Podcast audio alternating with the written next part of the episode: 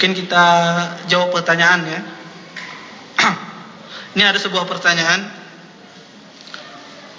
Ustaz, bolehkah orang tua mengambil harta yang sudah diwariskan kepada anaknya? Ini maksudnya yang dikasihkan. Kalau diwariskan berarti orang tuanya sudah meninggal gitu kan. Enggak bisa ngambil lagi. Uh, ada sebuah hadis yang disebutkan uh, oleh para ulama, ada sebuah hadis yang diriwayatkan bahwasanya kata sama al-aid fi hibatihi kal kalbi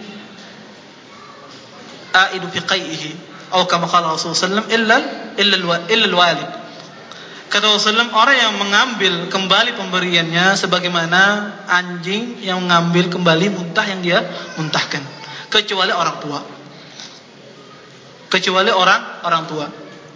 Tetapi hadis ini sebagian ahlu ilmu mendhaifkannya sebagian ahlu ilmu mendhaifkannya tetapi juga ada hadis yang lain yang menjelaskan anta wa maluka li abik kamu kata Rasulullah dan hartamu adalah milik bapak bapak engkau. Makanya para ulama menafsirkan menjelaskan hadis ini maksudnya adalah anta wa maluka li abik bahwasanya harta si anak adalah harta si bapak. Tetapi dengan syurut. Dengan syarat tidak dimutlakkan begitu saja. Anak punya rumah kemudian diambil sama bapaknya punya rumah, anaknya akhirnya terlantar enggak punya rumah tidak seperti ini. Tetapi ini dimaksudkan anta wa maluka li abik bahwasanya harta si anak harta si bapak selama harta tersebut tidak berkaitan tentang hajat seorang anak.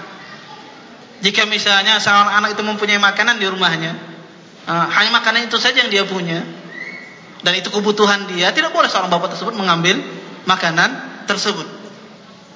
Jika seorang anak tersebut mempunyai satu selimut misalnya, tidak lagi dia tidak mempunyai selimut yang lain, dan dia tidak mempunyai uang untuk membeli selimut, kebetulan bapaknya tidak mempunyai selimut, akhirnya dia ambil harta si anak ini tidak boleh. Tidak boleh seorang bapa mengambil harta si anak yang berkaitan tentang hajatnya dia. Kebutuhan, kebutuhannya dia. Yang dimaksudkan dalam hadis ini adalah selain kebutuhan anak tersebut. Nah, jika bukan sebuah kebutuhan yang pokok bagi anak tersebut, maka harta si anak adalah harta orang orang tuanya. Sebagaimana yang dijelaskan oleh halul ahlul ilm.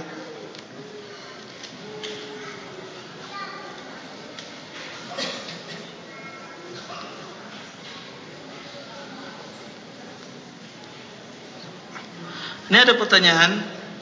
Ada seorang ustaz Yang dihancurkan pondok pesantrennya. Kemudian Dia hijrah setelah lama Setelah lama kejadian Pondoknya yang dihancurkan Sudah membaik. Apakah dia boleh balik ke tempatnya atau tidak? Yang dimaksudkan oleh para ahli ilmu berhijrah adalah Seorang berpindah Dari tempat yang kafir Dari negara kafir ke negara Islam Islam. Adapun seorang berpindah tempat dari satu tempat ke tempat lain tidak dikatakan hijrah, walaupun secara bahasa dia hijrah. Tapi ini bukan ini yang dimasukkan di dalam syari syariat. Bukan ini yang dimasukkan dalam hijrah di hadis hadis Rasulullah SAW. Boleh saja dia balik ke tempat pondoknya insyaallah.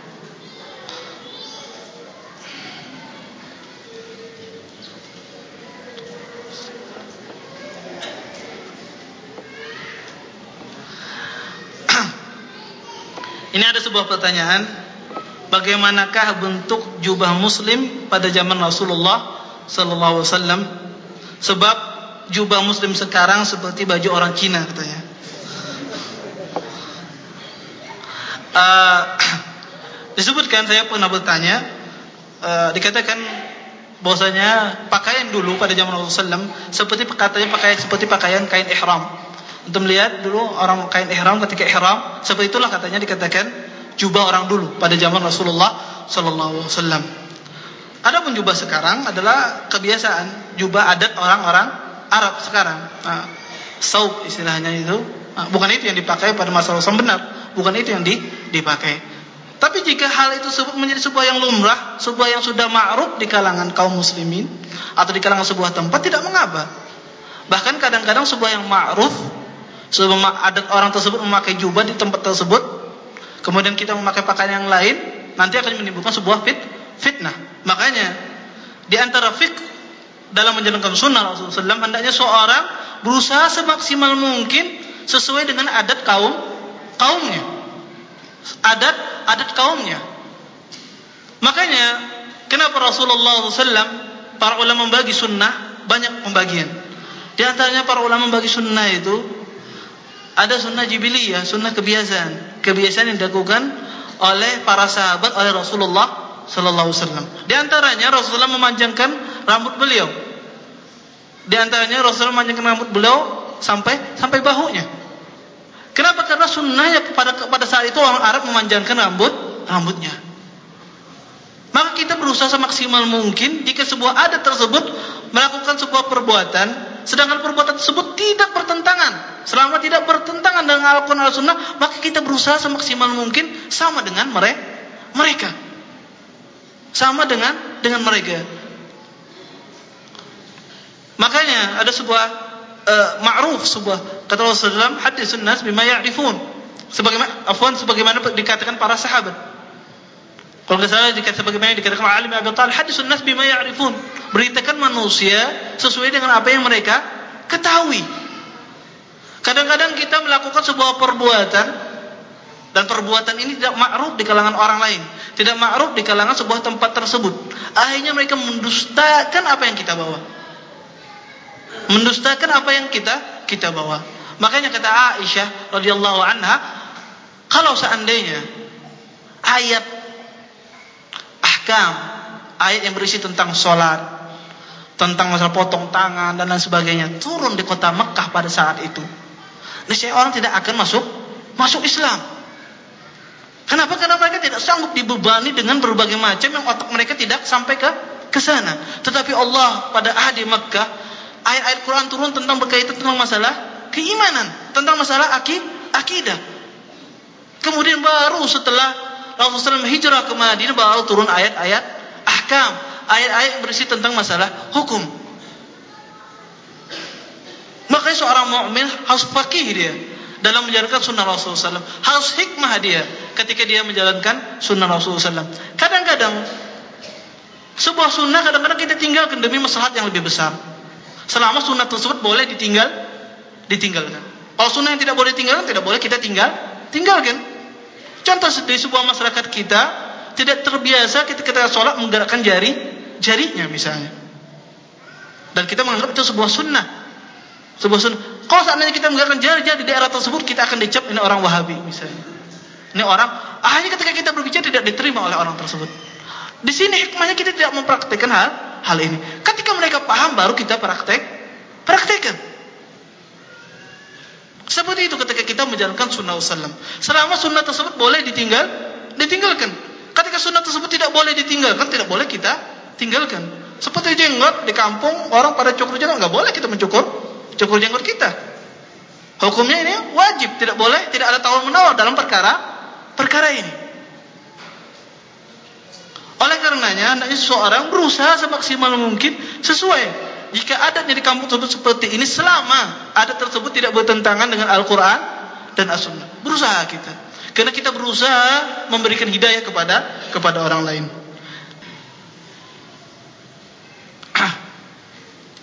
Uh, ini ada pertanyaan, Ustaz bagaimana hijrahnya para sahabat ke Madinah dari kota Mekah, kemudian mereka kembali ke Mekah dan mantap tinggal di sana bersama keluarganya. Saya tidak tahu siapa yang dimasukkan sahabatnya. Setahu saya, tidak ada sahabat yang ketika mereka hijrah dari kota Mekah, kemudian ke Madinah, kemudian mereka balik lagi ke kota Mekah tetap bertempat tinggal di sana. Kecuali Sa'ad ibn Khawlah. Sa'ad ibn Khawlah yang disebutkan di hadis tadi. Karena beliau Sa'ad ibn Khawlah berusaha keluar dari kota Mekah tapi tidak tidak bisa. Karena beliau sakit akhirnya pun beliau meninggal di kota kota kota Mekah. Makanya Rasulullah SAW sedih kenapa Sa'ad bin Khawlah tinggal apa meninggal di kota kota Mekah. Adapun selain sahabat tersebut saya tidak tahu wallahu alam. Uh, ini ada pertanyaan uh, ada ada hadis yang mengatakan apabila seseorang menyelesaikan suatu perkara uh, dunia dan akhirat bukan berdasarkan Al-Qur'an dan Al-Hadis maka dia bukan orang yang beriman. Pertanyaannya, apakah kita sudah termasuk orang yang beriman yang tunduk kepada hukum Pancasila di Indonesia? Sebetulnya bukan hadis bahkan ayat. Kata Allah, "Wa man lam yahkum bima anzalallahu fa ulaika humul kafirun." Barang siapa tidak berhukum dengan hukum Allah, maka mereka lah orang-orang kafir. Tapi ayat ini tidak bisa dimutlakkan begitu saja. Ada penafsiran oleh para salaf. oleh para para ulama as-salaf. Mereka menafsirkan yang masuk di sini adalah dikatakan orang yang tidak berhukum dengan hukum Allah Subhanahu wa taala maksudnya adalah mereka menganggap hukum Allah atau hukum yang bukan hukum Allah itu lebih utama. Ketika orang tersebut meyakini hukum selain hukum Allah lebih utama atau sama dengan hukum Allah, maka inilah mereka lah yang dikatakan mereka orang yang kafir. Atau mereka menghalalkan bahwasanya menghalalkan hukum selain hukum hukum Allah Subhanahu wa taala. Adapun orang yang beranggapan bahwasanya hukum Allah lebih utama, lebih mulia, tidak ada semisalnya, kemudian dia berhukum tidak hukum Allah, orang tersebut tidak kafir. Tetapi dia berada dalam keadaan berada dalam dosa yang sangat sangat besar sekali. Dan terkadang kita keliru prinsip seseorang memahami bahwasanya negara Islam adalah negara yang hanya berkaitan dengan hukum potong tangan. Karena orang identiknya negara Islam itu adalah kalau ada potong tangan negara Islam. Kalau tidak ada potong tangan bukan negara negara Islam. Bukan seperti itu. Panjang lebar para ulama membahas, ulama fikih membahas tentang masalah kapan sebuah negara dikatakan negara Islam, kapan sebuah negara yang tidak bukan dikatakan negara Islam. Sebagian fuqaha menyebutkan dikatakan sebuah negara negara Islam dilihat dari sukannya, dari penduduknya. Jika penduduk tersebut adalah kebanyakannya kaum muslimin, di sana bisa ditegakkan syiar-syiar Islam, maka dia bisa dikatakan daulah daulah Islamiyah dikatakan bisa dikatakan sebuah negara negara Islam. Dan di sana diatur syariat syariat Islam.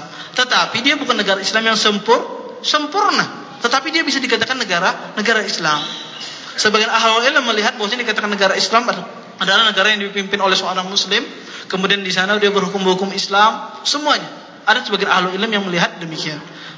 Khilaf yang ma'ruf di kalangan ahli ilmu. Tetapi di sini saya ingin tegaskan bukan berarti ketika seorang berhukum bukan pada hukum Allah Subhanahu wa taala orang tersebut menjadi kafir. Belum tentu dia menghalalkan hukum ter tersebut. Kalau orang beranggapan demikian maka dia akan mengkafirkan semua orang bermaksiat.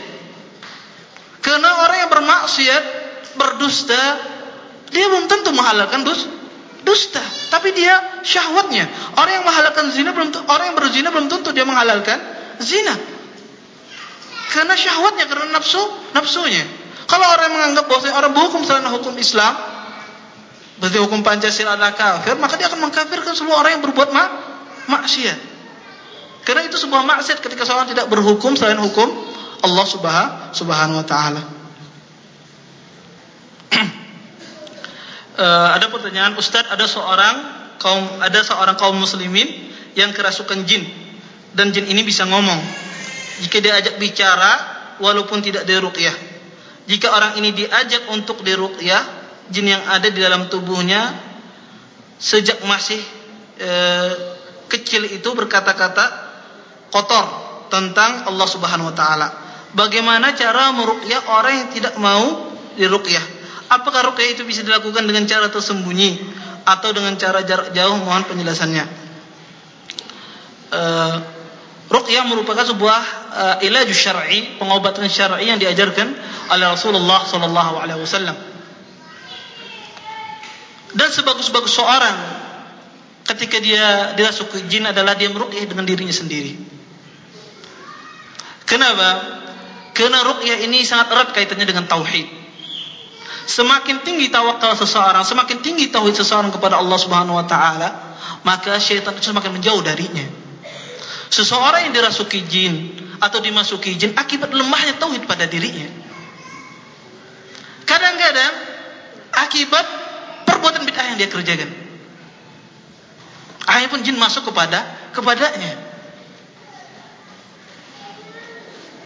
Semakin tinggi seorang bertauhid kepada Allah, semakin jauh jin tersebut dari darinya. Karena syaitan bersumpah, saya tidak akan bisa menggoda, tidak akan bisa mengganggu kaum orang-orang muslim, orang-orang mukmin yang mukhlisin. Ila ibadah? Mukhlisin. Kecuali hamba-hamba Allah yang ikhlas. Saya tidak akan bisa mengganggunya. Makanya ketika seorang yang bertauhid, yakin kepada Allah Subhanahu wa taala, tidak bisa syaitan mengganggunya. Orang yang dirasuki jin atau dia akibat lemah iman pada dirinya, pada asalnya. Belum tentu juga, ada juga orang yang kuat imannya kadang-kadang dirasuki bisa jadi, bisa jadi.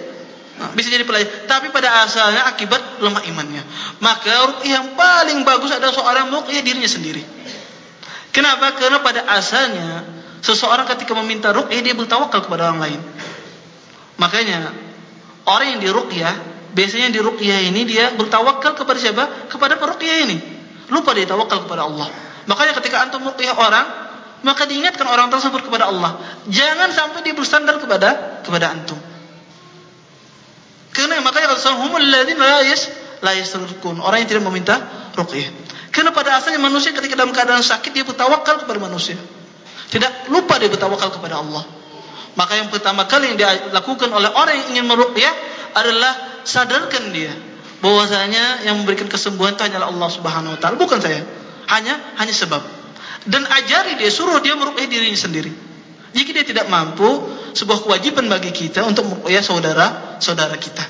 Meruqyah saudara kita karena itu berbuat ihsan kepada kepada orang. Kita ruqyah dia. Kita kita ruqyah dia. Pada asalnya kita meruqyah ada orang, ada orangnya kita kita ruqyah. Adapun dengan cara jarak jauh Allah alam apakah diperbolehkan di kalangan ahli ilmu tidak tahu saya. Tetapi pada asalnya kita meruqyah orang adalah dengan ada orang orangnya.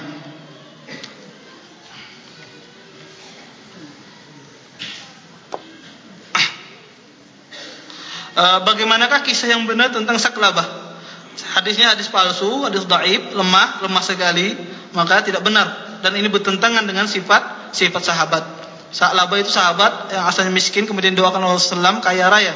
Akhirnya dia tidak berzakat. Cerita ini cerita palsu. Makanya saya Islam Taimiyah menyebutkan kaidah tentang masalah sahabat. Beliau menyebutkan bahwasanya segala riwayat yang berkaitan tentang sahabat cuma ada dua kemungkinannya. Berkaitan tentang kejelekan sahabat. Riwayat-riwayat kalau antum dapatkan berkaitan tentang kejelekan sahabat, misalnya ada hadis yang berbicara tentang kejelekan sahabat dikatakan saya Islam ada dua kemungkinan. Ima hadis tersebut salah, artinya pak lemah, palsu dan sebagainya, atau itu bukan celaan tapi pujian kepada sahabat. Orang tersebut salah memahami memahaminya. Sebagaimana uh, kisah Muawiyah bin Abi Sufyan yang disebutkan oleh Rasulullah mudah-mudahan Allah mengenyangkan perut engkau. Orang Syiah ma menjadikan cerita ini apa aib terhadap Muawiyah. Padahal tidak. Ini merupakan doa Rasulullah SAW, pujian Rasulullah SAW kepada Muawiyah bin Sufyan. Oleh karena itu, ada kaidah yang sangat bagus sekali yang dikasih oleh Islam Taimi. Jika anda mendapatkan riwayat dari para sahabat yang bercerita tentang kejelekannya, ketahuilah. Bisa jadi riwayat itu salah atau bukan celaan tapi bahkan itu pujian kepada para sahabat Rasulullah sallallahu alaihi wasallam. Mungkin ini saja yang dapat saya sampaikan. Subhanakallahumma bihamdika wa la ilaha anta astaghfiruka wa atubu ilaik. Assalamualaikum warahmatullahi wabarakatuh.